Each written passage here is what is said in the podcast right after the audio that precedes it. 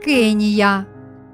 Детальний портрет Ісуса Христа.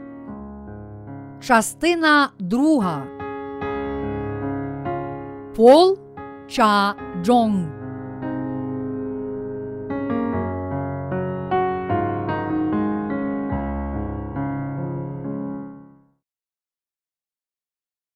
Серед нас немає тих, котрі хитаються на загибель через свої гріхи. Івана, розділ 13, вірші 1, 11.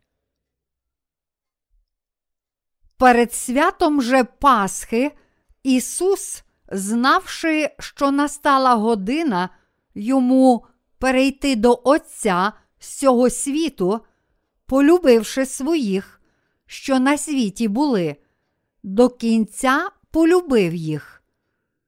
Під час же вечері, як диявол уже був укинув у серце синові Симона, Юді Іскаріотському, щоб він видав його. То Ісус, знавши те, що Отець віддав все йому в руки, і що від Бога прийшов він, і до Бога відходить, устає від вечері і здіймає одежу, бере рушника і підперізується. Потому налив він води до вмивальниці та й зачав обмивати ноги учням і витирати рушником, що ним був підперезаний. І підходить до Симона Петра, а той каже йому: Ти, Господи, митимеш ноги мені. Ісус відказав і промовив йому, що я роблю, ти не знаєш тепер, але опісля зрозумієш. Говорить до нього Петро. Ти повік мені ніг не обмиєш. Ісус відповів йому: Коли я не вмию тебе, ти не матимеш частки зо мною. До нього проказує Симон Петро. Господи, не самі мої ноги, а й руки та голову. Ісус каже йому, хто обмитий, тільки ноги обмити потребує, бо він чистий увесь. І ви чисті, та не всі, бо він знав свого зрадника, тому то сказав: Ви чисті не всі.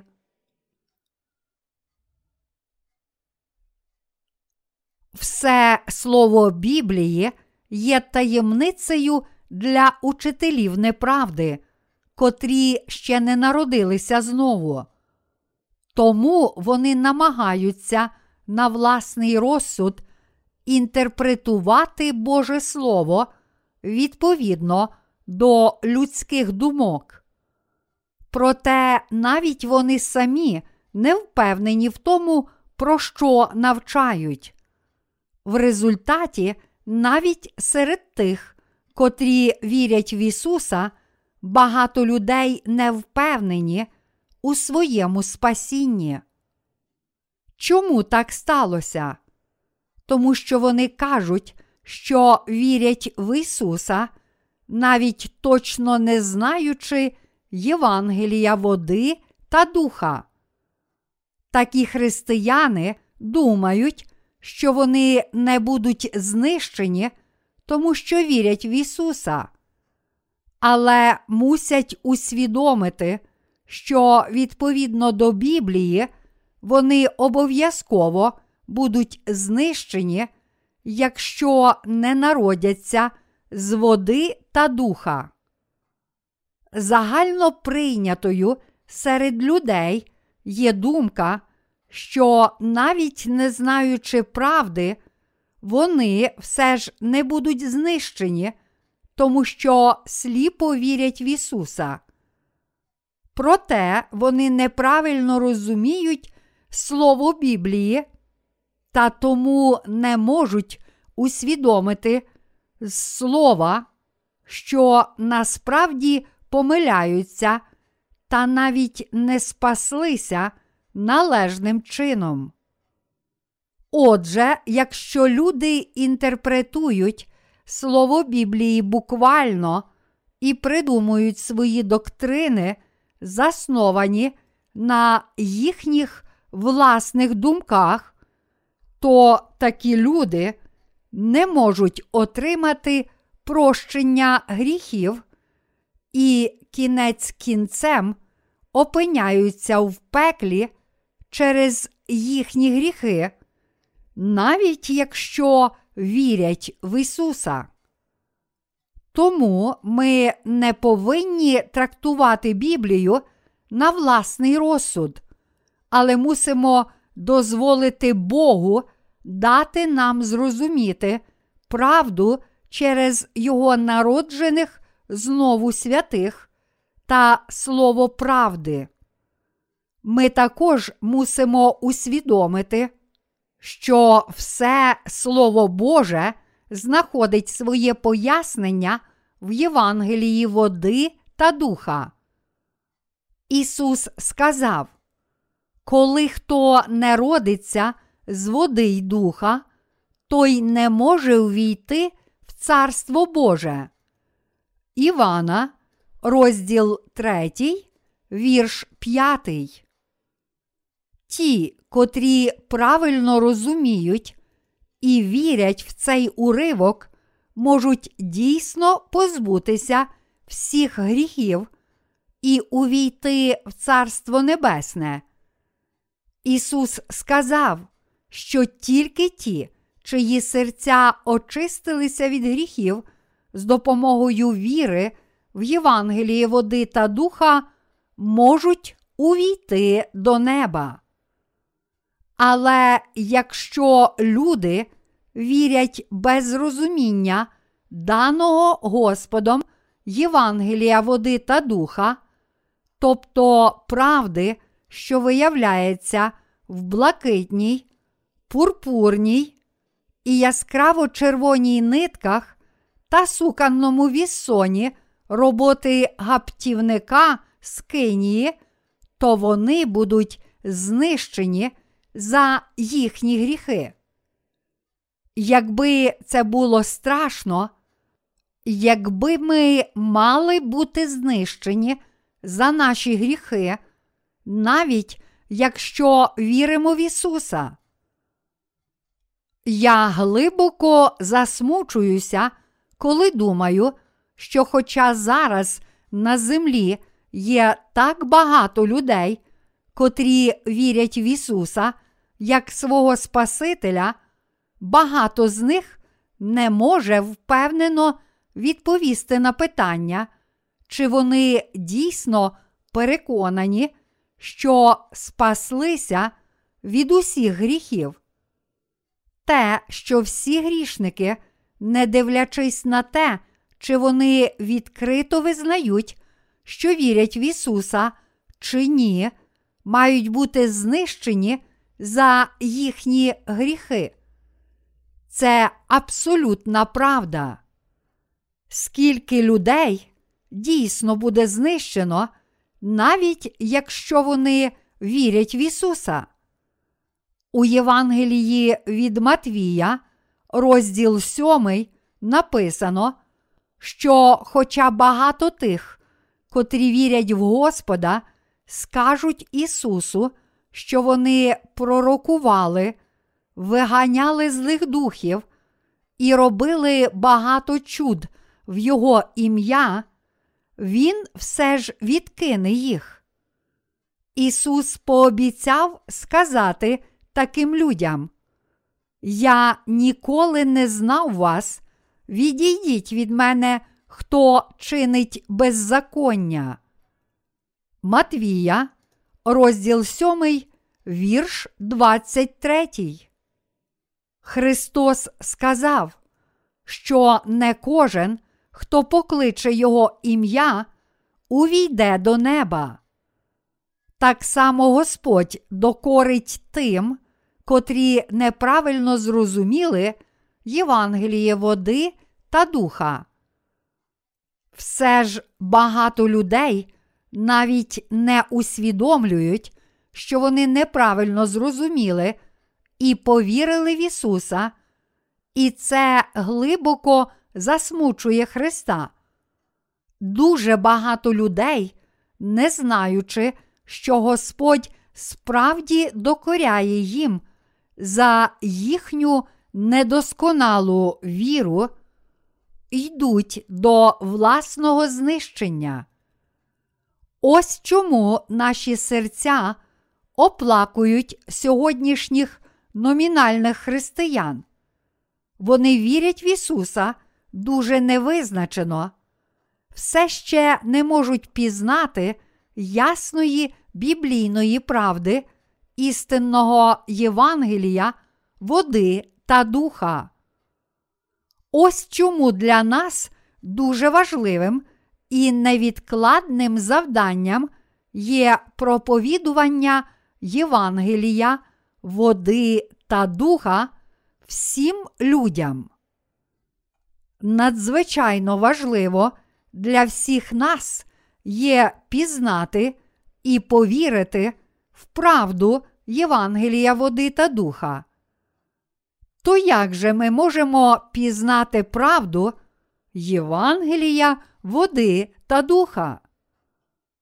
Звичайно ж, слухаючи науку про Євангеліє води та духа, що міститься в Слові Божому, ми дійсно повинні пізнати і повірити в правдиве Євангеліє та бути покликаними Богом як Його святі.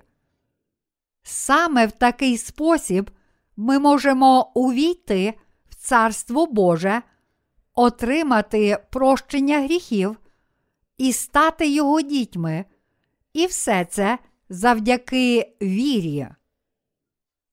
Ось чому християнство зосереджує увагу на спасінні через віру. Релігії світу наголошують на власних вчинках. Але дійсна правда каже нам, що спасіння це дар Божий, а не людське досягнення, і тому не можемо хвалитися власними вчинками. До Ефесян, розділ 2, вірші 8, 9. Істинне християнство показує, що єдиний шлях спасіння від гріхів і дорога до неба пролягає через пізнання і віру в Євангеліє води та духа. Сьогоднішній основний уривок Євангелія від Івана, розділ 13, також розповідає про Євангеліє води та духа. Знаючи, що прийшов час, і що Він повинен померти на Христі, Ісус хотів умити ноги своїм учням. Це було власне перед святом Пасхи. Свято Пасхи дуже важливе для євреїв. Це був день, коли народ Ізраїля вийшов з Єгипту і спасся від рабства, тому він став великим святом для євреїв. Отже, люди Ізраїля пригадували свято Пасхи Старого Завіту і берегли пам'ять про нього разом здійснюючи ритуали Пасхи. Під час вечері Ісус зібрав своїх учнів і хотів сказати їм щось, що мало велике значення. Умивши ноги своїм учням перед своєю смертю на Христі, Він хотів показати їм правду, котра змила їхні щоденні гріхи. З настанням свята Пасхи Ісус знав, що його схоплять як агнця Пасхи й розіпнуть, та що Він помре і воскресне із мертвих. Отже, Ісус хотів показати своїм учням, що Він, як жертовне ягня, змив навіть їхні щоденні гріхи. Іншими словами, він умив ноги учнів для того, щоб показати їм дуже важливу правду перед смертю на Христі.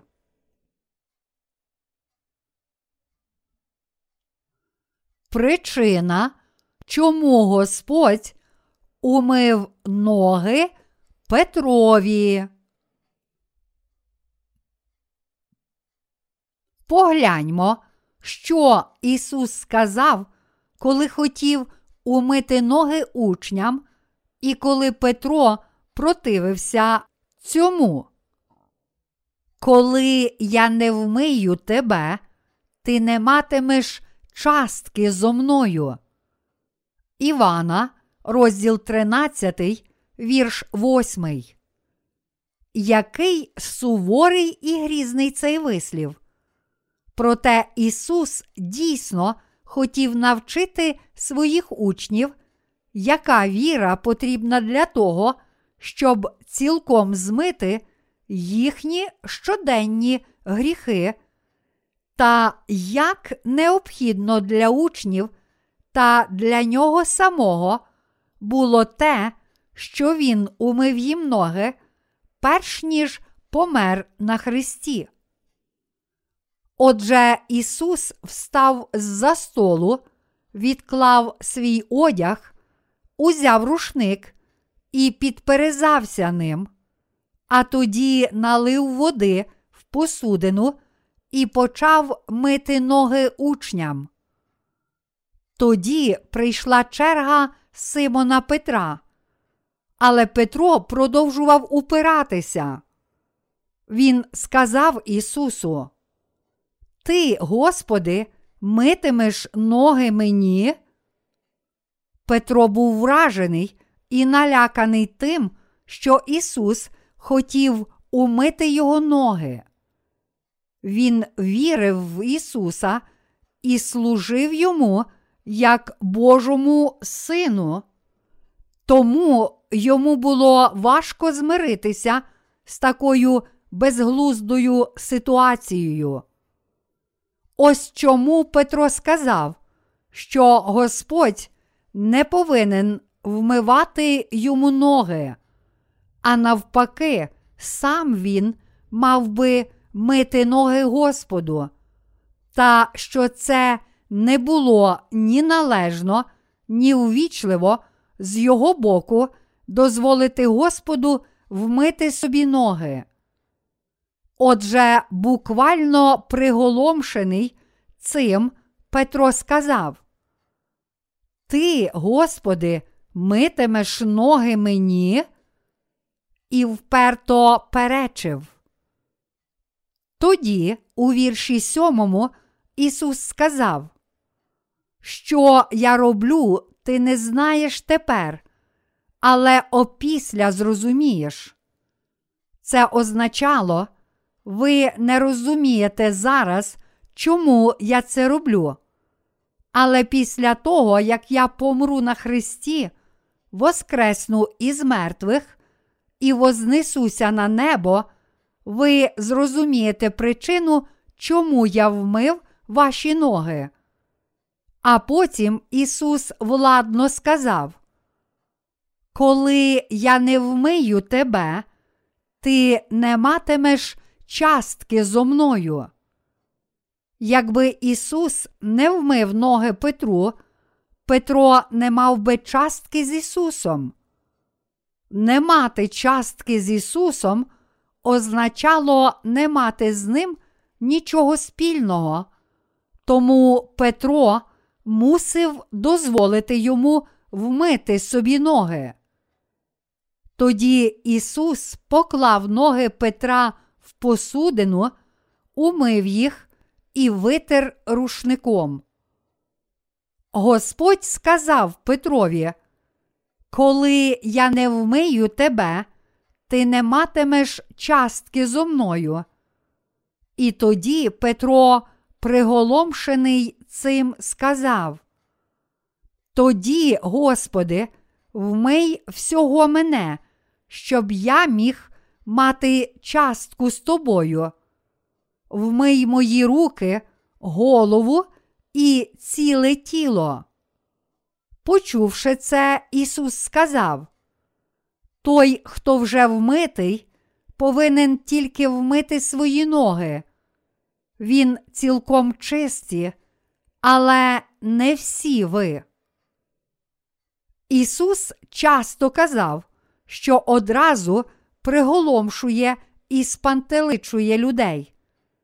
Люди часто не можуть зрозуміти, що Ісус має на увазі, і тому роблять неправильні висновки, помилково вірять і роблять дивні речі. Ті, котрі не отримали прощення гріхів, тому що не повірили в Євангеліє води та духа, не можуть належним чином зрозуміти, що Ісус сказав Петрові в цьому уривку. Чому? Тому що ті, котрі не мають Святого Духа, не можуть зрозуміти правильного значення Слова Божого. Не кожен може усвідомити правду, яка виявляється в Біблії, навіть якщо він геній, обдарований дивовижним мирським розумом. Такі люди чітко розуміють слово святого Письма в буквальному сенсі, але, незважаючи на свої старання, не можуть розгадати всіх цих головоломок і з'ясувати, якою вірою можна змити щоденні гріхи, якщо не знають правди, води та духа. Господь сказав: Хто обмитий, тільки ноги обмити потребує, бо він чистий увесь. І ви чисті, та не всі. Івана, розділ 13, вірш 10. Цей уривок дуже важкий для багатьох християн сьогодні, адже вони не можуть зрозуміти з нього, чи всі їхні дійсні гріхи вже прощені, чи ні. Насправді вони зробили цей уривок підставою для доктрини молитов покаяння однієї з так званих ортодоксальних доктрин в християнстві. Вони інтерпретують цей уривок так. Як тільки ми починаємо вірити в Ісуса як свого Спасителя, нам пробачаються всі наші гріхи, в тому числі й первородний гріх. Але ми дуже недосконалі та не можемо не грішити щодня, тому знову стаємо грішниками і мусимо просити в Бога пробачення цих дійсних гріхів. Тільки таким чином ми можемо очиститися від своїх гріхів і відновити нашу частку з ним. Нісенітниця. Чи ви дійсно можете очистити свої щоденні гріхи, приносячи молитви покаяння? А що ж буде з гріхами, про пробачення яких ви не попросите через вашу недбалість. То як ці гріхи зможуть бути прощені? Церква, тіло Боже, насправді є збором тих, котрі вірять в дане Христове Євангеліє, води та духа.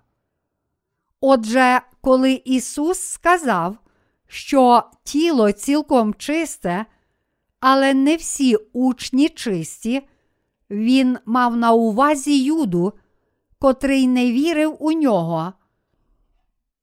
Він сказав не всі, тому що знав, що Юда не вірив у нього. Ми повинні повірити, що Господь назавжди змив усі наші гріхи через Євангеліє, води та духа, основну правду Біблії. Отже, якщо ми не можемо пізнати основної правди слова і намагаємося на власний розсуд розуміти Слово Боже, то можемо припуститися великих помилок. Вже зараз багато людей, припустившись великих помилок, віддали все своє майно і навіть пішли на муки, не вірячи в Ісуса правильно, але зрештою вони будуть знищені за їхні гріхи.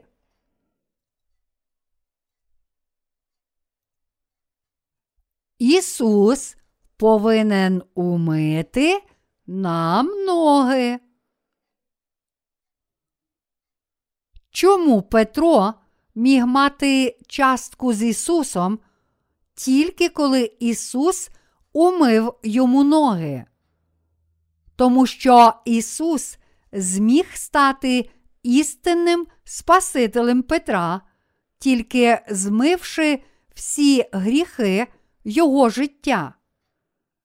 Ісус прийшов на цю землю, узяв на себе гріхи людства через хрещення від Івана, помер на Христі, воскрес із мертвих і таким чином назавжди змив гріхи Петра і всі гріхи своїх учнів. Ісус хотів викарбувати цю правду в їхній свідомості. Але учні думали про це вмивання ніг тільки з точки зору етики, не знаючи причини, чому Ісус умив їм ноги. Вони мусили усвідомити, що не тільки їхні теперішні гріхи, але й майбутні прогрішення також принесли б їм духовну смерть. Тож вони мусили усвідомити, що навіть гріхи, котрі вони вчинять у майбутньому, вже перейшли на Ісуса через віру. Петро не мав би частки з Ісусом, тому він мусив усвідомити великий урок тієї події, що Ісус умив ноги йому та іншим учням.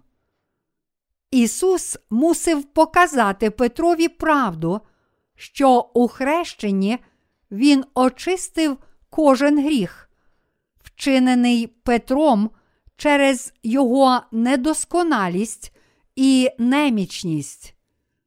Ось чому Ісус мусив умити ноги Петрові, а Петро мусив дозволити Ісусу вмити собі ноги.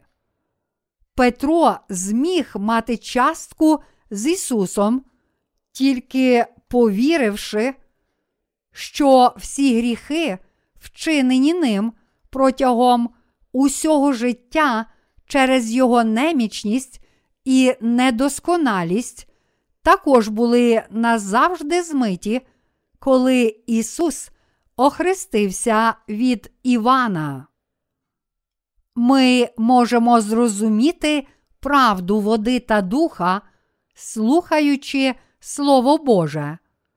Саме знаючи і вірячи в Слово Євангелія води та духа, яке пробачило всі наші гріхи, ми можемо очиститися також від усіх наших дійсних гріхів.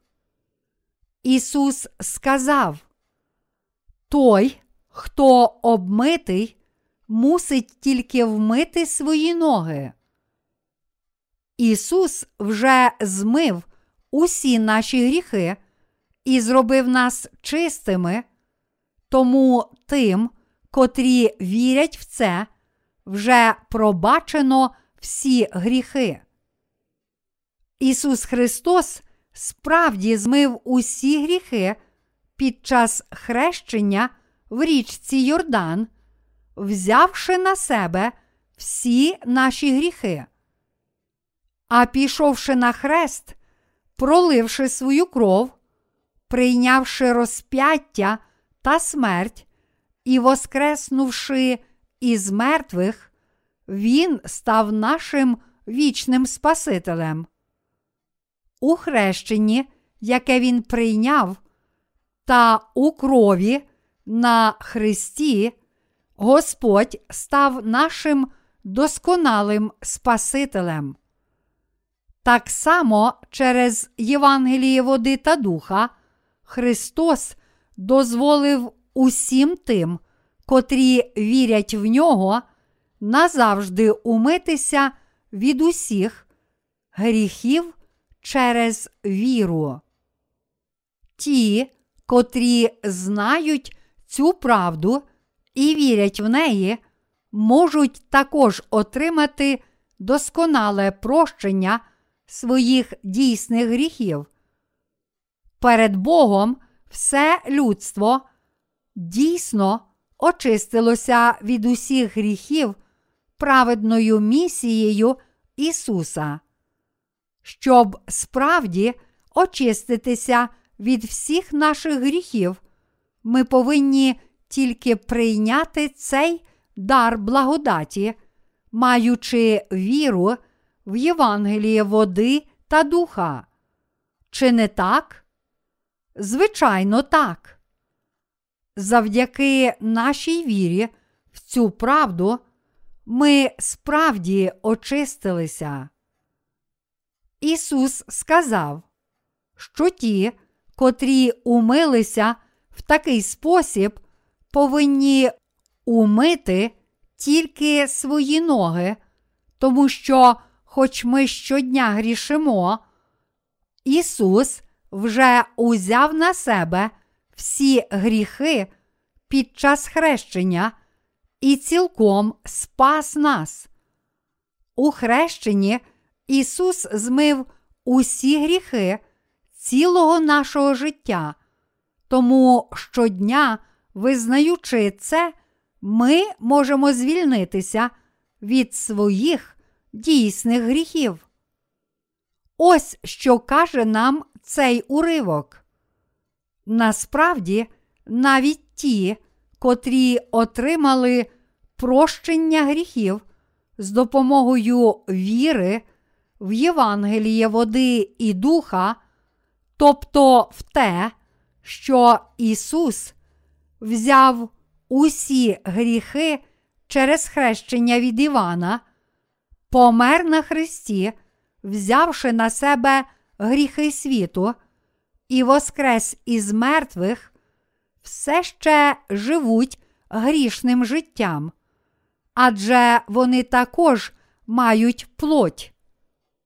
Проте Бог вже взяв на себе навіть всі дійсні гріхи, котрі люди чинять щодня, навіть коли вірять в Ісуса, адже Він могутній.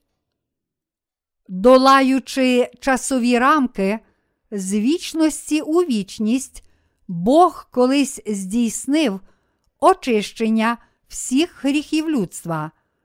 Так само Ісус взяв усі гріхи нашого життя через хрещення від Івана, помер на Христі з усіма гріхами, воскрес із мертвих і таким чином змив усі наші гріхи.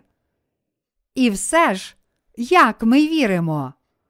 Не дивлячись на віру в цю правду, ми все ще щодня клопочемося про гріхи, котрі чинимо в житті через нашу недосконалість. Ось чому нашою вірою ми щодня повинні визнавати правду, що Ісус узяв на себе всі ці гріхи, котрі ми чинимо протягом всього життя, поки ходимо по цій землі. У хрещенні Ісус назавжди змив гріхи світу, але ми повинні щодня підтверджувати цю правду нашою вірою. Як Петро мусив пам'ятати, що Ісус умив йому ноги, щоб мати частку з Ісусом у вірі, так і ми, щоб мати частку в Його спасінні, також мусимо щодня підтверджувати ту правду, що Він вже очистив усі наші гріхи через своє хрещення і кров на Христі. Але ті, котрі не вірять в цю правду, не можуть назавжди змити жодного свого гріха. Ті, котрі не очистилися від всіх гріхів, тому що не вірять в Євангеліє води та духа, це ті, котрі не мають частки з Ісусом. Хоч вони щодня безперервно намагаються змити свої гріхи, їхні прогрішення не змиті, адже гріхи, котрі вони намагаються змити через молитви покаяння, зовсім не є легкі. Кожен гріх накликає страшний суд Божий. Тому ті, котрі намагаються цілком змити свої гріхи молитвами покаяння, а не вірою в Євангеліє води та духа, побачать і усвідомлять, що навіть тисячна частина їхніх гріхів не змилася. Чи можемо ми назавжди змити наші гріхи, щодня приносячи такі молитви покаяння? Навіть якщо ми самі віримо, що змили свої гріхи молитвами покаяння, то насправді ці гріхи все ще залишаються в нас. Тільки ті, котрі умили все своє тіло вірою в Євангеліє води та духа, можуть вмивати свої ноги, живучи на цій землі, і тільки вони одягнулися в благодать, яка дозволяє щодня з вірою цілком змивати гріхи, і таким чином завжди бути чистими. У хрещенні Ісус назавжди взяв на себе всі наші дійсні гріхи. Тому ми віримо, що через своє хрещення Ісус також узяв на себе всі гріхи, котрі ми щодня чинимо через нашу недосконалість, та що Він забрав також все покарання за них.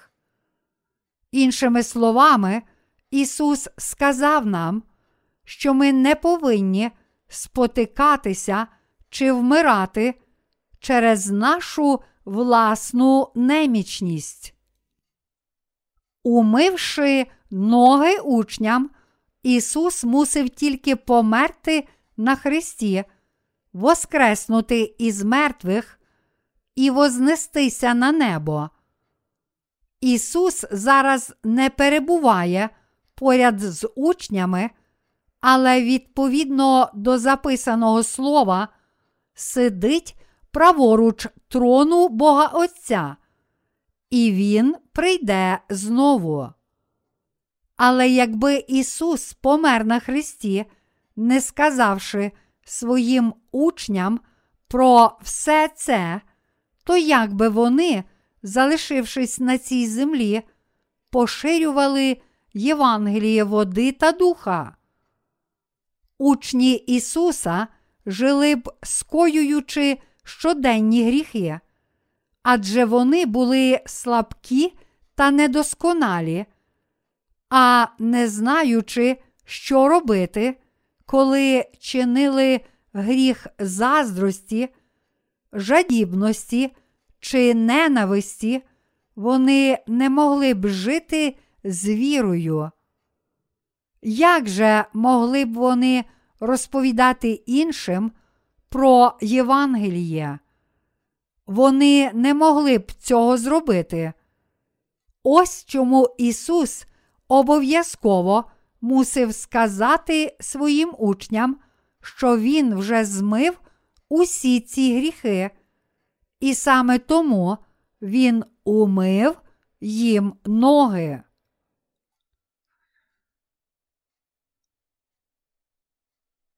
Як прощення гріхів, котре об'являється у скинії.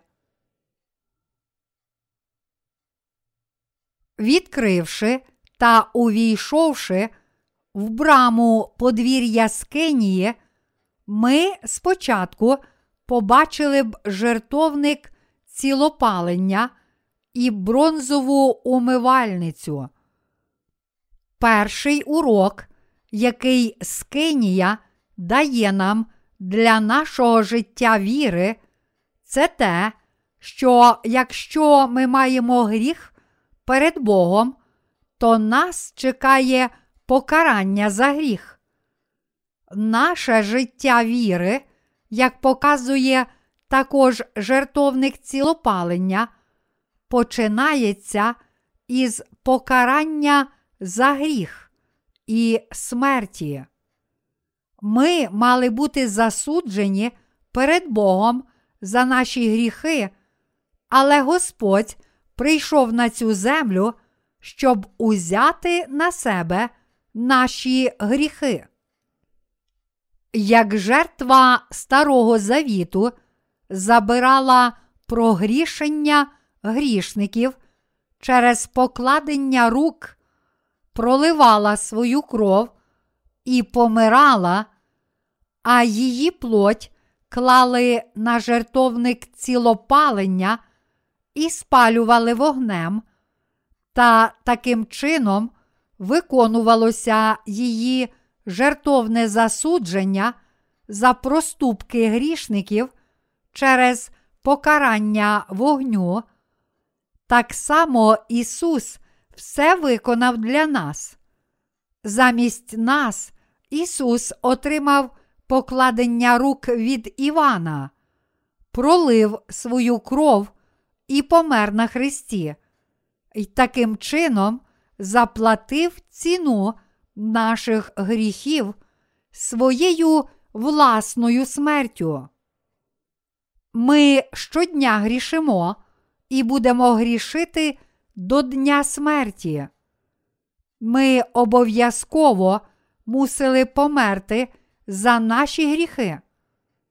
Але щоб спасти таких людей, як ми, від гріхів і покарання, Господь покинув трон слави на небі та прийшов на цю землю, узяв на власне тіло наші гріхи, прийнявши хрещення від Івана, віддав своє тіло на Христі, був розп'ятий і пролив свою дорогоцінну кров. воскрес із мертвих і таким чином став нашим істинним Спасителем.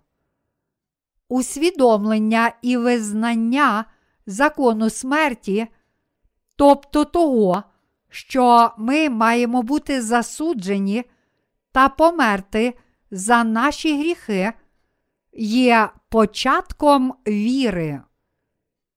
Тільки ті, котрі знають і вірять, що мусять померти за свої гріхи, можуть умитися прощенням гріхів і звільнитися від гріхів, перенісши всі їхні гріхи на Ісуса через віру.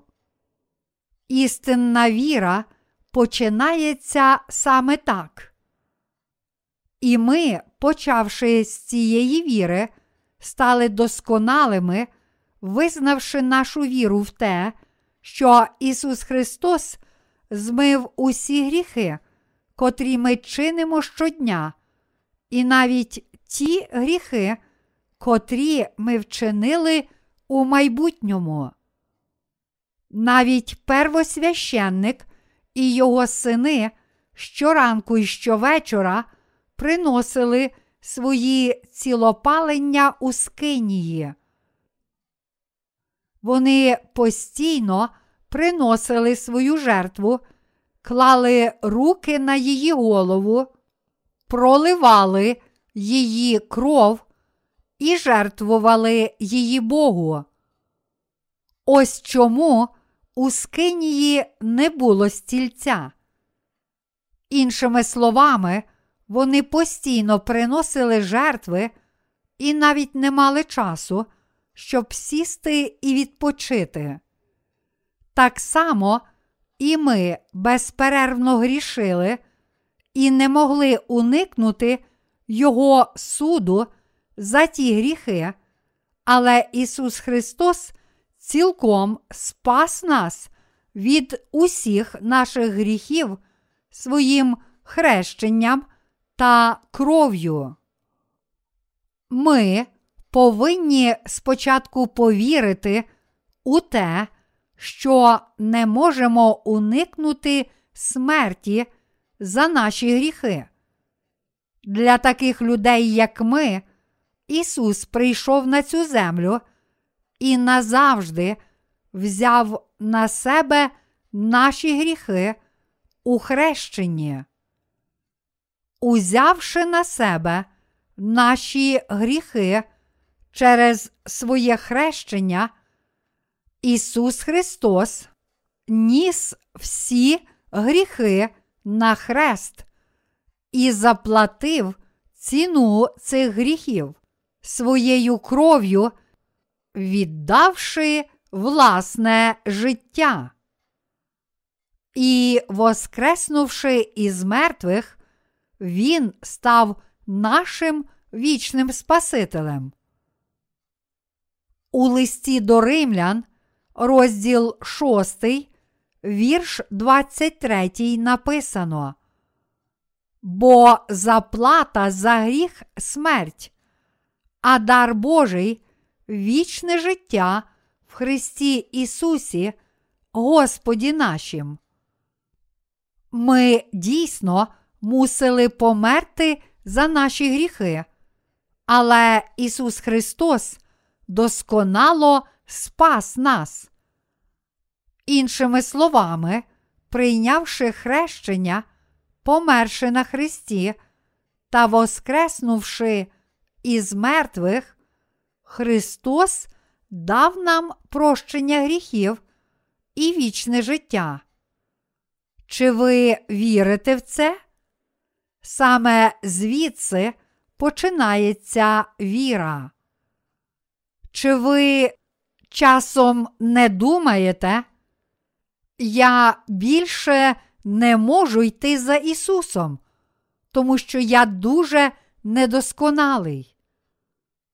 Чи, може, думаєте, що ви занадто потворні та тілесні, тому навіть вірячи в Євангеліє води та духа, вам дуже важко йти вперед. Ця віра хитається на загибель. Повернімося до листа до євреїв, розділ 10, вірші 36, 39. Бо вам терпеливість потрібна, щоб Божу волю вчинити й прийняти обітницю, бо ще мало, дуже мало, і той, хто має прийти, прийде й баритись не буде, а праведний житиме вірою. Коли захитається він, то душа моя його не вподобає. Ми ж не з тих, хто хитається на загибель, але віруємо на спасіння душі. Написано, що серед нас немає тих, котрі хитаються на загибель. Тих, котрі вірять в цю правду, сильно переслідують, вони зносять зневагу і великі труднощі, але спадкоємство вічного неба чекає на нас. Все у небі чекає на нас, своїх власників. У листі до євреїв, розділ 10, вірші 34, 35 написано. Ви бо страждали із ув'язненими, і грабунок свого майна прийняли з потіхою, віддаючи, що маєте в небі для себе, майно неминуще та краще. Тож не відкидайте відваги своєї, бо має велику нагороду вона. Це правда. На нас, віруючих в Євангелії води та духа, чекає спадкоємство неба. Бог дав небо як свій дар, спадкоємства тим, котрі отримали прощення гріхів. Ось чому він сказав нам не відкидати нашої впевненості в Його обітниці, знаючи, що отримаємо велику нагороду за нашу віру, ми не повинні хитатися на загибель, але ще краще укріпити свою віру і не відкидати нашої впевненості. Ми повинні вірити в Євангеліє води та духа, в дійсну правду, довести нашу духовну битву до кінця, спасати душі та перемогти. Ми, святі, обов'язково мусимо мати цю віру в Євангеліє води та духа. Ми повинні повірити в те, що навіть якщо ми такі недосконалі, що щодня грішимо, поки живемо на цій землі, Господь все ж цілком спас нас, прийнявши хрещення від Івана і проливши свою кров на Христі для нас. Саме завдяки цій вірі ми можемо мати велику впевненість і прожити наше життя у праведності до кінця цього світу. Ми повинні прийти до Бога з вірою, пробігти естафету віри з цим істинним Євангелієм, поширювати Євангеліє і прожити життя, служачи Євангелію. Ось чому Біблія каже нам, бо вам терпеливість потрібна, щоб Божу волю чинити і прийняти обітницю. До євреїв, розділ 10, вірш 36. А праведний житиме вірою. Коли захитається він, то душа моя його не вподобає. Ми ж не з тих, хто хитається на загибель, але віруємо на спасіння душі. До євреїв, розділ 10, вірші 38, 39. Ми живемо з вірою в Євангелії води та духа і можемо також спасти інших від усіх гріхів. Тому, маючи віру, яка може спасти інших від усіх гріхів, ми не можемо хитатися на загибель. Якщо ми перестанемо вірити в Євангеліє води та духа, наша віра зникне, і ми, зрештою, впадемо в болото смерті та цілком помремо. Отримавши прощення гріхів, зараз ми повинні продовжувати жити з вірою, виконуючи волю Бога, щоб не впасти у власну немічність, щоб не залишитися там, де ми зараз є, і щоб не померти. Ми віримо в Євангеліє води та духа, і серед нас немає тих, котрі хитаються на загибель. Ми маємо віру, яка може спасти також душі інших людей. А маючи віру, чи ми можемо упасти і померти через нашу немічність? Ні, цього ніколи не буде. Ті, котрі вірять в Євангеліє води та духа, ніколи не хитаються на загибель. Навіть будучи дуже недосконалими і слабкими, ми є праведними, котрі живуть життям віри з великою впевненістю в Євангеліє води та духа. Ми повинні подумати, наша віра, не сумніватися і жити з вірою. По своїй природі ми приречені на смерть за наші гріхи, але з допомогою віри в Євангеліє води та духа, Євангеліє, через яке Христос спас нас від усіх гріхів, ми отримали вічне спасіння.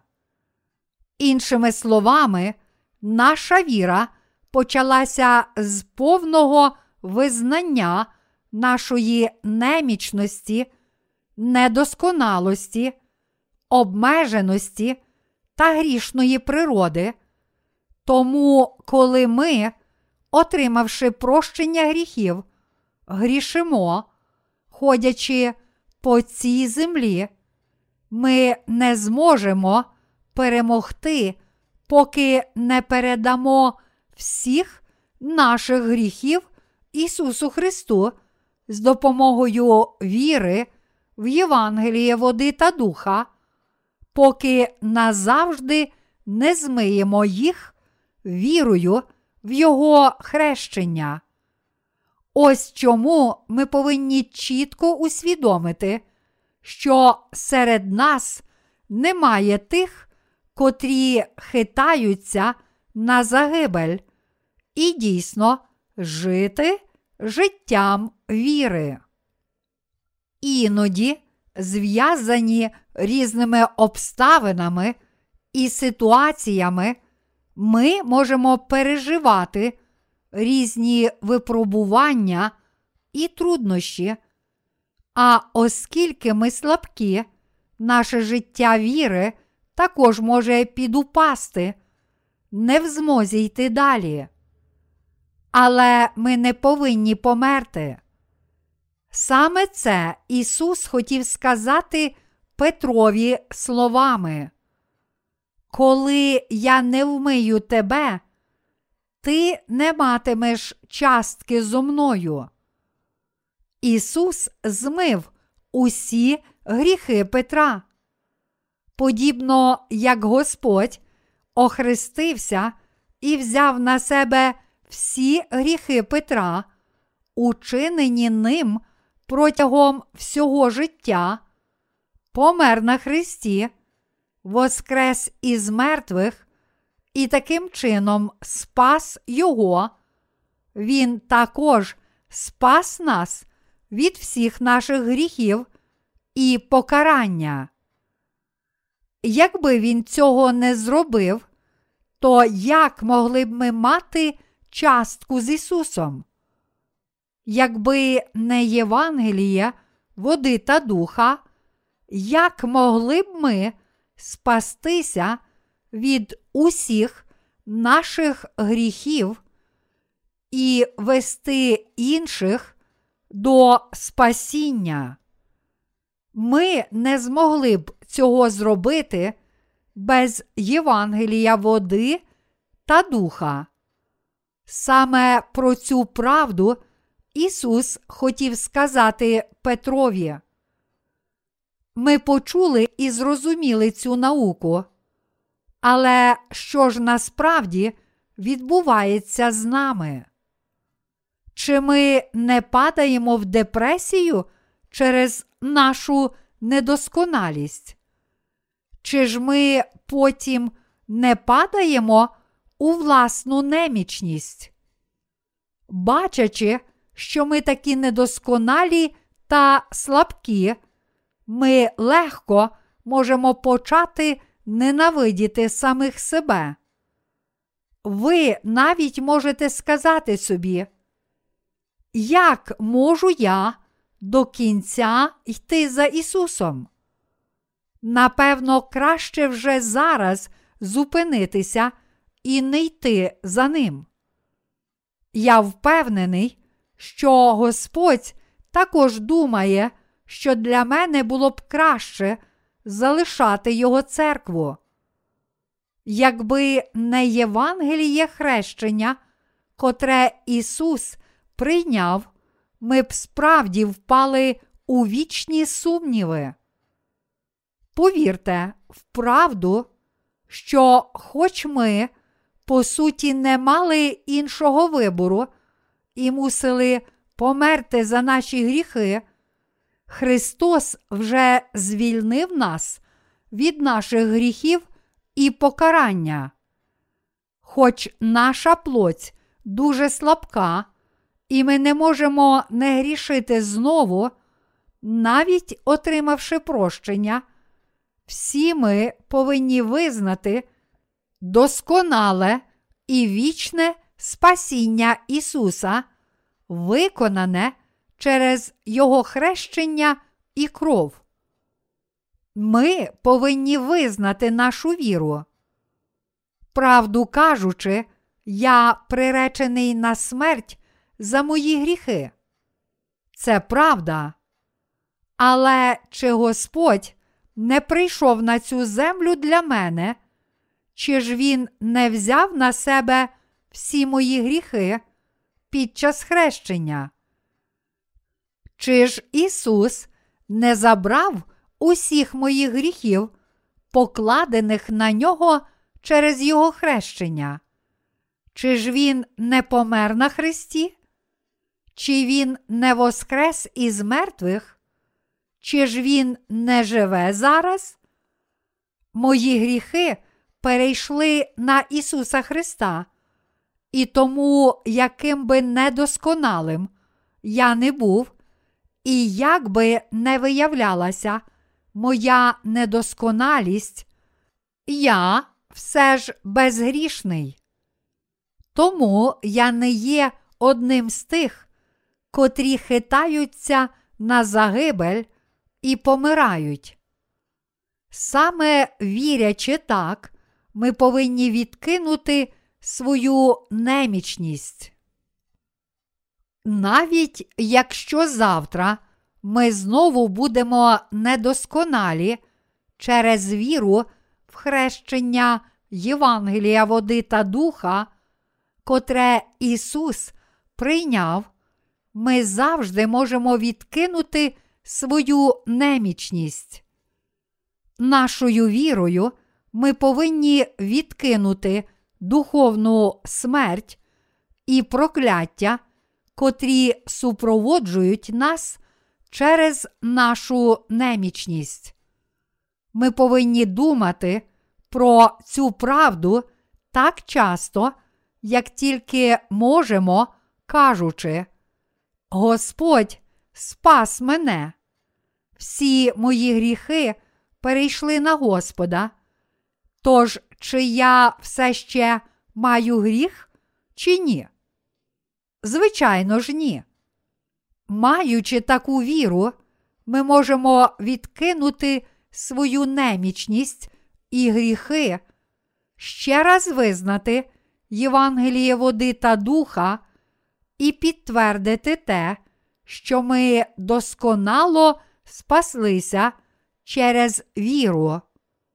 Саме так ми можемо йти за Богом щодня.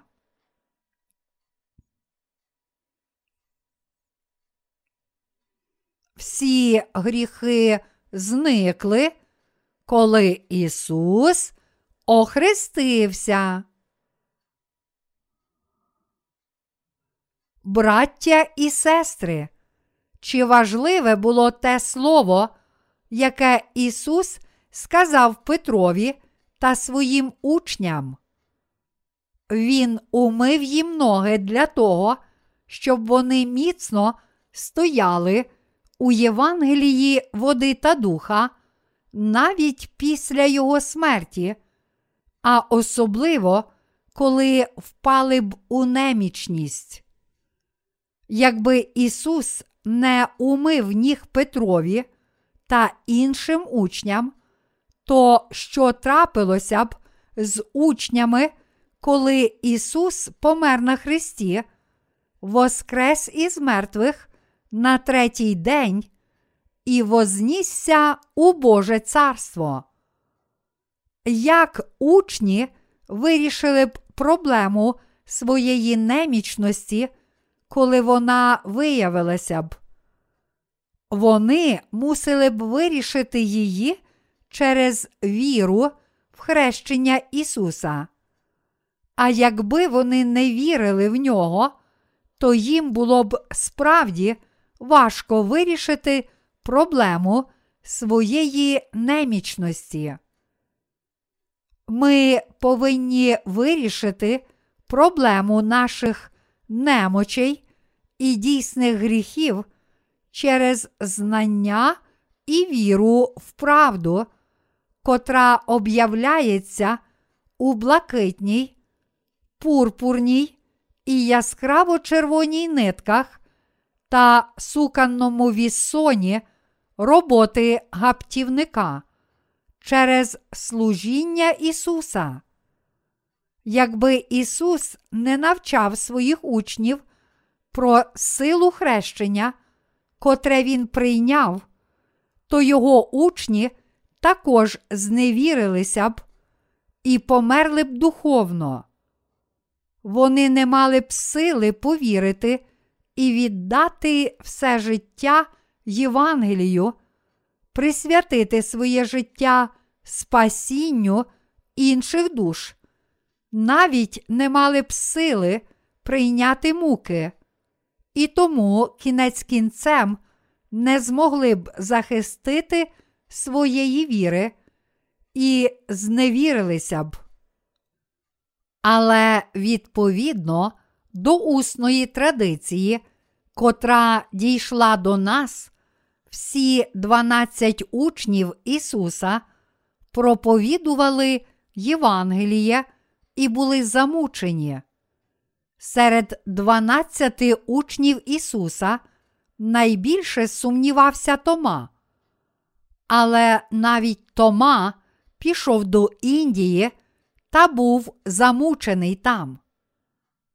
Яка ж віра дала всім учням Ісуса силу піти на муки?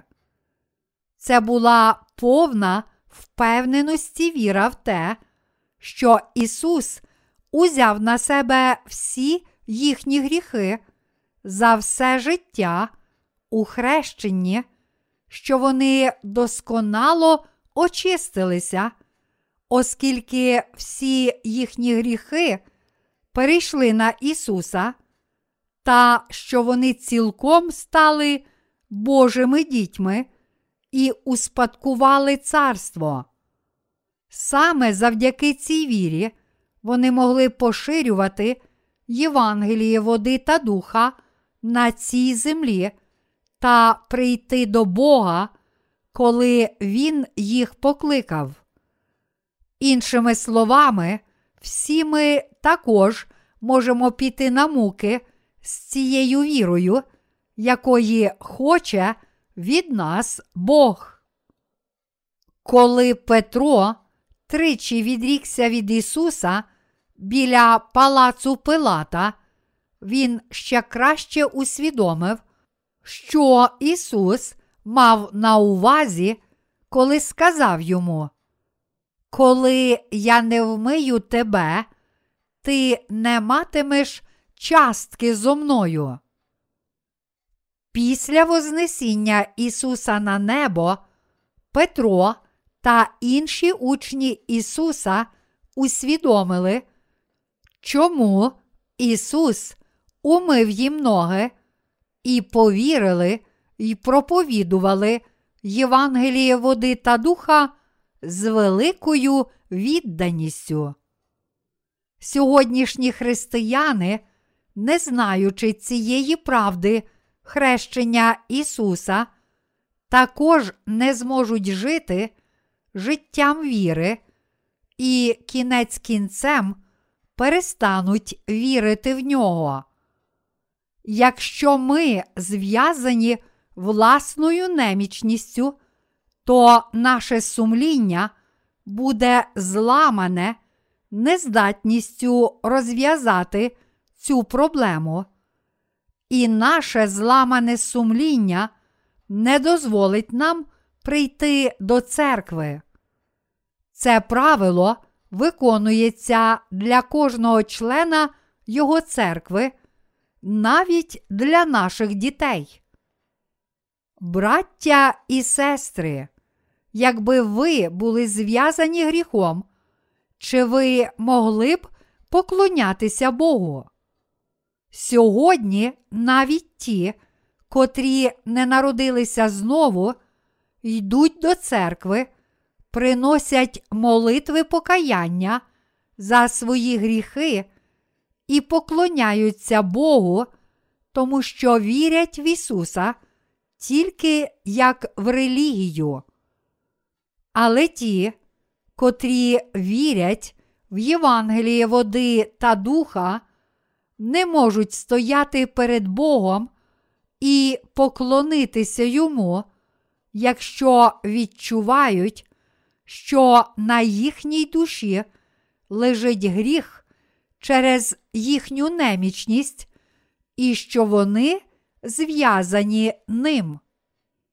У такі моменти ми повинні очистити свою душу через віру в силу хрещення, котре Ісус прийняв через віру в те, що Ісус забрав усі наші гріхи через своє хрещення.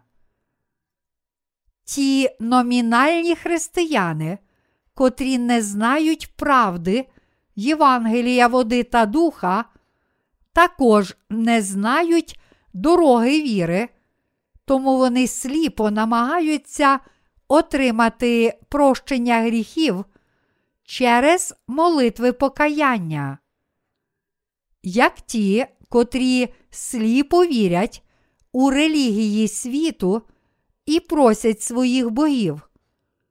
Прошу тебе, будь ласка, пробач мої гріхи, та благослови мене і мою сім'ю.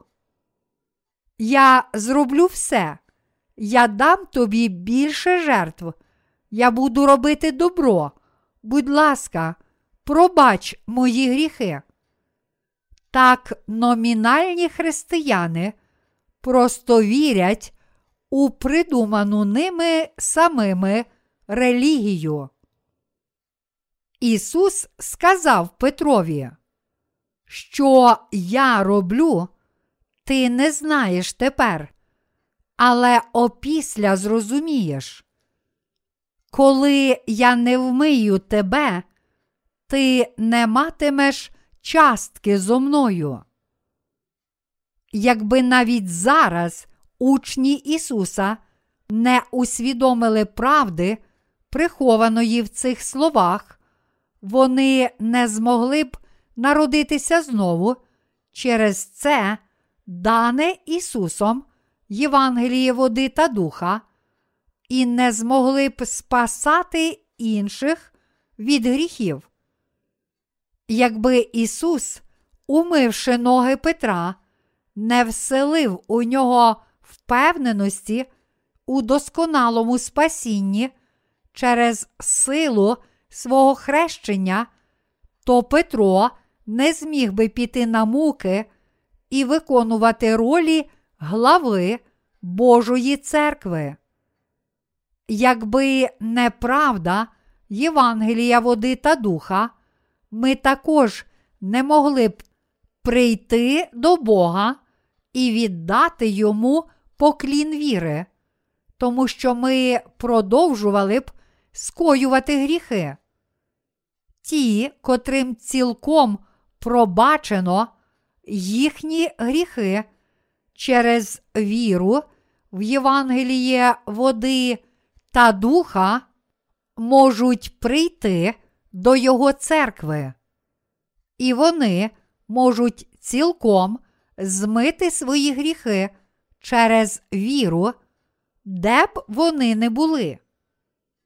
Як Господь сказав, що ті, чиї тіла чисті, повинні вмити тільки свої ноги, так кожного разу, коли ми грішимо через нашу слабкість, ми повинні пам'ятати і вірити, що ці наші гріхи також перейшли на Ісуса під час хрещення. Наші гріхи перейшли на Ісуса, коли Ісус охрестився. Матвія, розділ 3, вірш 15. Якщо гріхи, котрі знаходилися в наших серцях, перейшли на Ісуса, то чи ми маємо гріх, чи ні? Ми не маємо жодного гріха. Оскільки наші гріхи назавжди перейшли на Ісуса через Його хрещення, ми стали чистими, оскільки наші гріхи були змиті через віру, і ми все ще є священниками перед Богом, тому що ми чисті, хоч і недосконалі.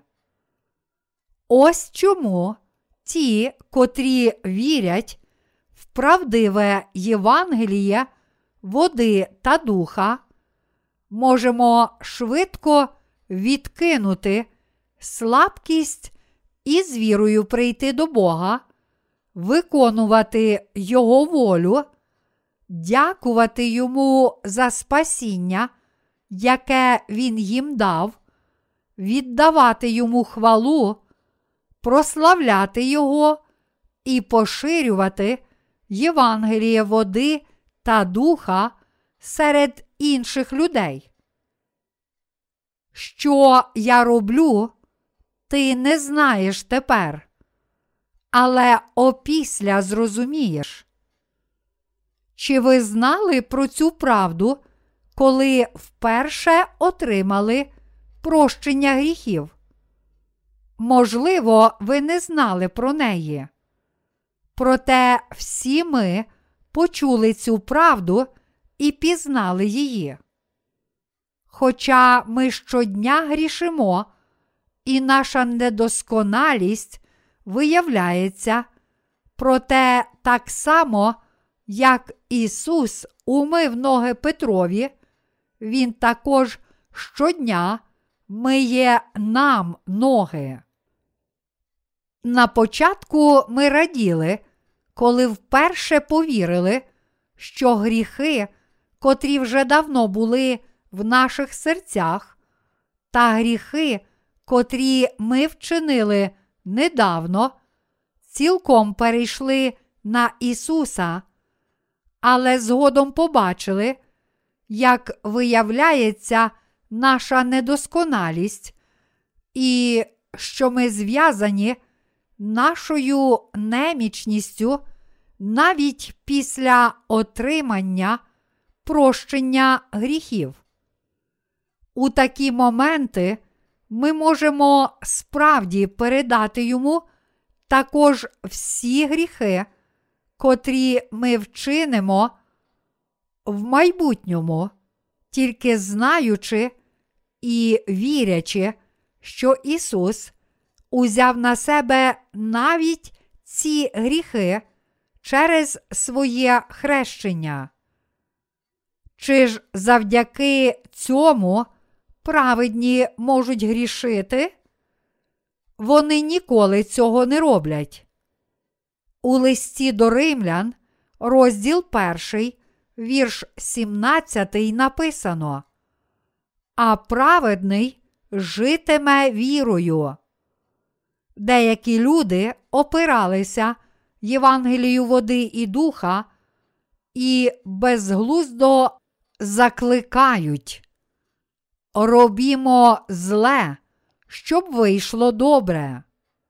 До римлян, розділ 3, вірш 8. Чи народжені знову можуть грішити, отримавши прощення гріхів? Зовсім ні. Браття і сестри, вірячи в Євангеліє води та духа, чи ми маємо гріх, чи ні? Звичайно ж, ні. Також, навіть якщо маємо недоліки, чи ми є недосконалі, чи досконалі у вірі, ми досконалі. Коли Ісус сказав нам, що наші тіла чисті, Він мав на увазі, що через своє хрещення, кров і Воскресіння Він зробив нас досконало чистими. Ми також пізнали силу Євангелія води та духа, повіривши в Ісуса. Тому ми повинні застосовувати цю силу Євангелія, води та духа у нашому житті щодня. Застосовуючи цю віру щодня, ми можемо стомитися від неї, думаючи, скільки нам ще доведеться це робити. Але ж куди ми повинні повернутися саме зараз? Ми повинні повернутися до Господа, вірячи в те, що ми колись були приречені померти за свої гріхи. Господь спас нас від усіх гріхів, взявши на себе наші гріхи через своє хрещення, померши на Христі та воскреснувши із мертвих. Пам'ятайте, що священники щодня мусили приносити цілопалення на подвір'ї скинії та вмивати руки й ноги в бронзовій умивальниці кожного разу, коли це робили.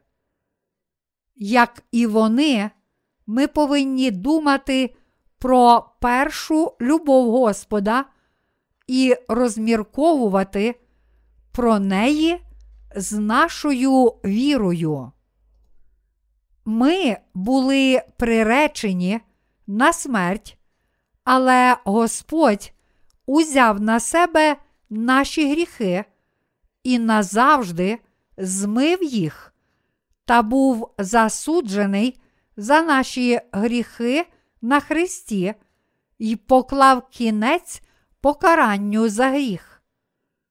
Таким чином, хрещенням і кров'ю Господь досконало спас нас від всіх наших гріхів і покарання. Ми повинні щодня викарбовувати у своїх серцях цю любов, яка цілком спасла нас, приречених на смерть, і прийти до Бога з вірою в це. Ми не мали жодного вибору і мусили померти, але завдяки Господу ми досконало спаслися і стали досконалими й праведними Божими дітьми. А якщо Господь дав нам таку віру, то чи ж ця віра не є завжди з нами? Ми паломники, котрі живуть на цій землі тільки якийсь час, а потім відходять. Слово паломник означає мандрівник. Мандрівники це ті, котрі подорожують з одного місця до іншого. Ми мандрівники, котрі не залишаються довго на одному місці, а подорожують до іншого місця, коли закінчують там свою місію. Ми паломники, котрі повертаються до Царства Небесного після короткого перебування в цьому світі. Живучи життям паломників, мандруючи по цій землі та йдучи до Царства Небесного, ми інколи хочемо зупинитися і впасти на землю. Прийде час, коли ви також захочете впасти як тілесно, так і духовно. Таке може трапитися, коли самі ви досконалі, але обставини далеко не ідеальні, або коли обставини чудові, але злі думки вашої плоті продовжують зростати. Ми є саме такими, але Христос дав нам Слово таке необхідне для нас. Що я роблю, ти не знаєш тепер, але опісля зрозумієш. Так, зараз ми розуміємо. Живучи життям паломників кожного разу, коли виявляється наша недосконалість, і кожного разу, коли ми зв'язані своєю немічністю і заманені обставинами, мусимо пам'ятати, що всі ми отримали прощення гріхів через віру в хрещення Ісуса, котрий змив навіть ці недоліки і в кров на Христі.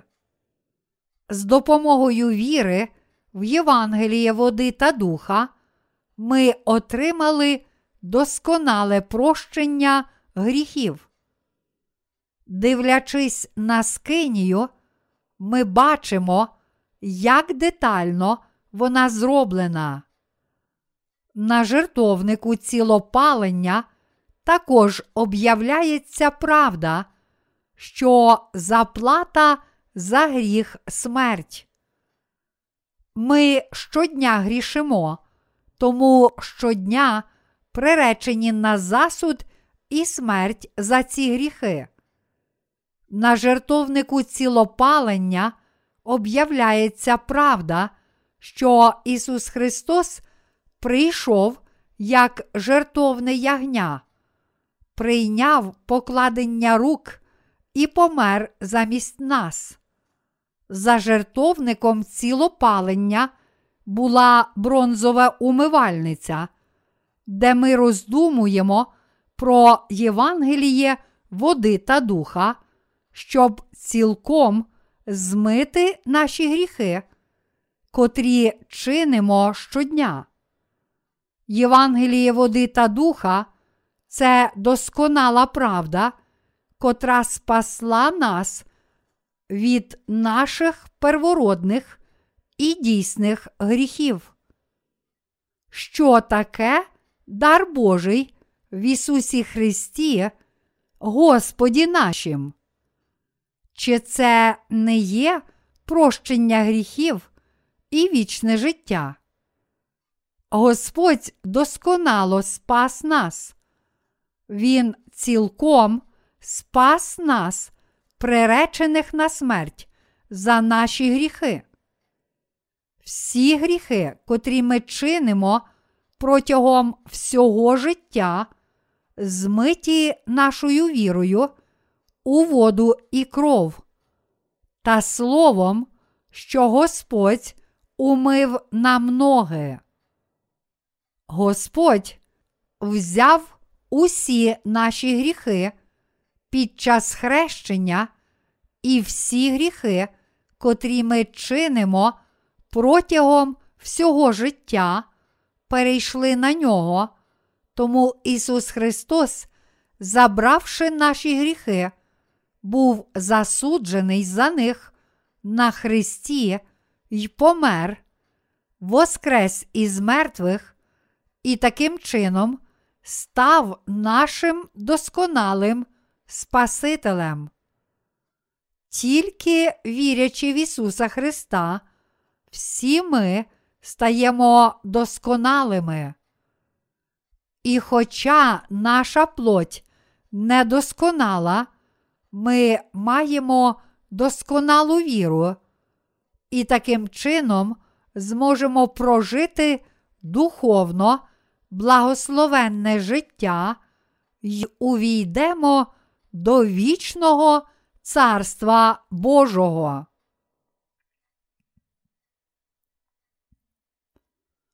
Чи зараз ви схожі на Петра?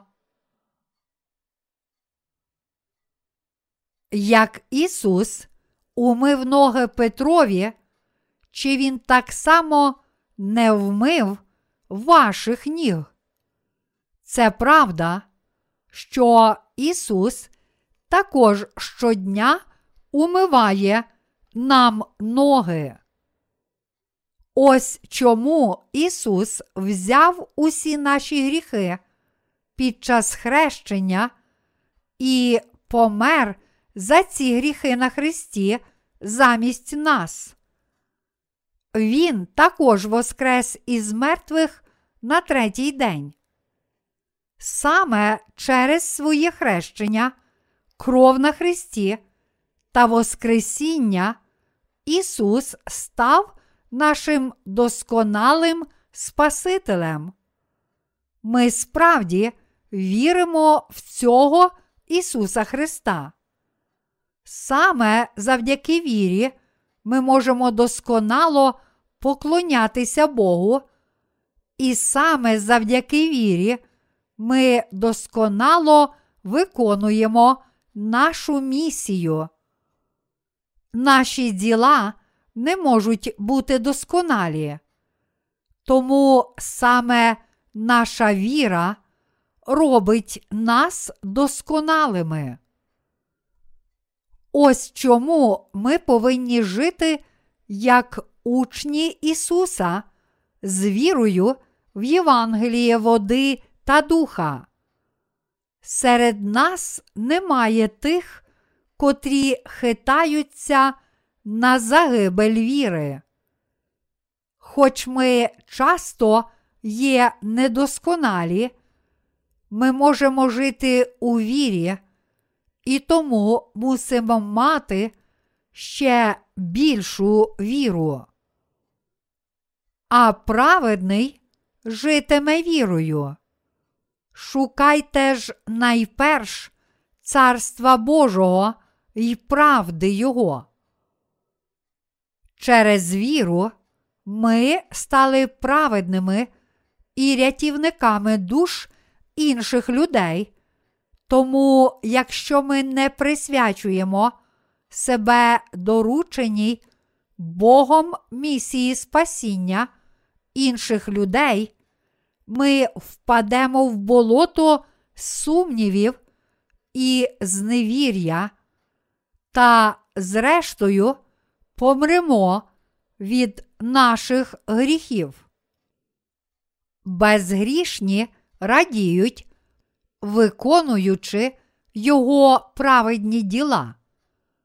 Вони радіють, поширюючи Євангеліє Боже, котре спасає інші душі. Але грішні не радіють, роблячи праведні вчинки. Для тих, котрі отримали прощення гріхів, виконання праведних діл стає їхнім духовним хлібом. Поширення Євангелія по всьому світу це справді те, що спасає інші душі, і водночас це наш хліб життя. Від виконання праведних діл наші серця наповнюються духом, і нові сили з'являються в нас. Наші душі ростуть і дорослішають, а ми стаємо хоробрішими.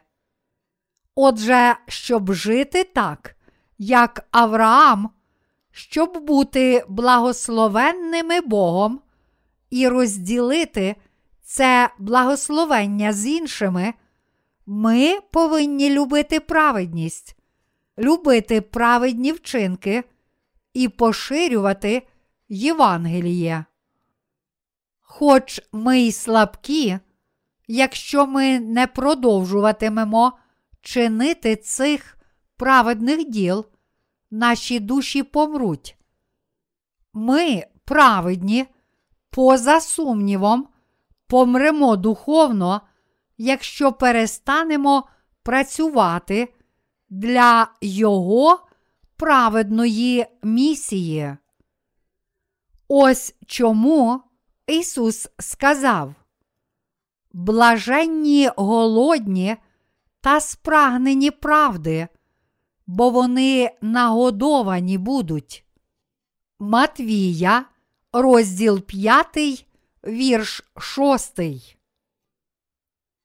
Ісус також сказав: Блаженні чисті серцем, бо вони будуть бачити Бога. Матвія, розділ 5, вірш 8. Ті, котрі отримали прощення гріхів і вірять, що Господь цілком змив усі наші гріхи, побачили Бога. Вони також вірять в Бога, ідуть за ним і поширюють небесне благословення по всьому світу. Ми стали досконалими через віру. Ми були приречені на смерть за наші гріхи, але Господь прийшов на цю землю, охрестився і помер на Христі замість нас, та таким чином досконало спас нас.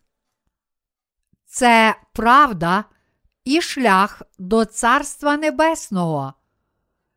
Усвідомити це означає усвідомити дорогу віри.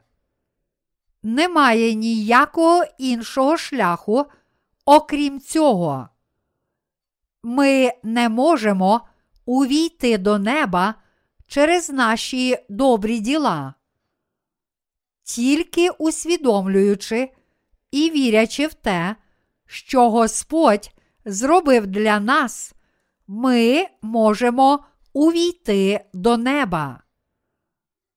Загалом, якби треба було поділити людей на дві групи, були б ті, котрі люблять добро, та ті, котрі роблять зло. Ті, котрі роблять зло, це точно не ті, котрі належним чином отримали прощення гріхів. Вірячи в те, що Господь зробив для нас, ми стали знаряддям праведності, але ті, котрі не отримали прощення гріхів, все ще приречені залишатися знаряддям диявола, незважаючи на їхню власну волю. Зараз можу вам впевнено сказати, що Бог дав нам своє досконале спасіння, досконалу віру і досконале прощення гріхів. Чи ваші вчинки недосконалі, навіть якщо ви вірите в це Євангеліє? І чи ваші серця, бува, не засмучуються через це? Немає потреби у цьому, адже праведний може жити з вірою. Чи ж Господь, котрий не міг не знати про нашу недосконалість і немочі, не взяв на себе всіх цих недоліків через своє хрещення? Послухайте щоденний приклад того, які ми недосконалі. Ми іноді граємо в футбол разом. Коли моя команда була в біді, а м'яч летів у напрямку наших воріт, я часто відштовхував чи навіть хапав його руками. Чи був я голкіпером? Звичайно, ні. Я просто хотів виграти. У такій ситуації всі ми, священники, святі та робітники Божі, однаково робимо все можливе, щоб виграти. Можете забути про хороші манери, щоб виграти, ми вдаємося до нечесної гри. Гра стає такою відчайдушною, що кожен робить все можливе, щоб виграти, і навіть здається, що немає іншої гри, яка виявляла б людську поведінку краще, ніж футбол. Якщо наша команда в біді, ми, не задумуючись, граємо нечесно, використовуємо обман і робимо це дуже вперто. Всі ці речі дозволені тільки нам. Але якщо інша команда грає без правил, ми кричимо Нечесна гра! і вимагаємо, щоб рефері дав жовту картку, але навіть рішення рефері не має взагалі жодного ефекту. Такими є насправді. Ми завжди хочемо того, що вигідне для нас. для нашої команди. І хочемо тільки того, що приносить нам вигоду. Все ж Бог спас таких людей, як ми. Хоч ми все ще повні вад і беззаконня, завдяки вірі ми народилися знову і стали досконалими. Господь цілком спас нас від всіх наших гріхів. Ось чому ми називаємо Господа Богом спасіння, а Бога спасіння Господом. Господь це наш Бог спасіння. Петро визнав, Ти Христос, Син Бога Живого. Матвія, розділ 16, вірш 16. І Господь прийняв його благословенну віру, як дану Богом. Слово Христос тут означає той, хто узяв наші гріхи на власне тіло і очистив нас. Ісус Христос це Син живого Бога. Як Син Божий і наш Спаситель, Він досконало спас нас.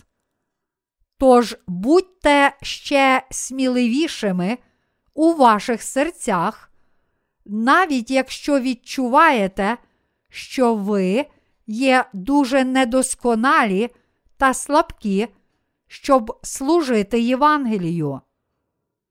Ваші душі, серця і тіла не повинні відступати і падати, натомість укріпіть їх вірою і станьте сміливими, великими, праведними людьми, котрі всюди поширюють дану Богом віру. Подивіться на мене. Я не маю чим хвалитися в моїй плоті. Але чи ж я не поширюю Євангеліє у всьому світі? Чи ж ви не такі самі? Не думайте, що ті, котрі, здавалося б, не мають жодних недосконалостей, дійсно вільні від недоліків. Грішники це тільки лицеміри. Лицеміри це такі ж люди, як ви. Тож як може їхня плоть бути такою хорошою, шляхетною і чистою? Плоть людини завжди недосконала. Ви повинні усвідомити, що ті, котрі виставляють на показ свої добродіяння, особливо в християнських спільнотах, просто виставляють на показ свою лицемірну і брехливу природу. Наш Бог досконало спас нас. Тому ми можемо служити Євангелію, води та духа нашою вірою, яка зробила нас досконалими та дала силу цієї досконалої праведності Божої. Ми дякуємо Господу за даровану можливість спастися через віру, через правду спасіння, яке Він запланував ще до створення світу. Всі ваші гріхи вже були змиті, коли Ісус охрестився і пролив свою кров на Христі. Я сподіваюся, що всі ви вірите в цю правду.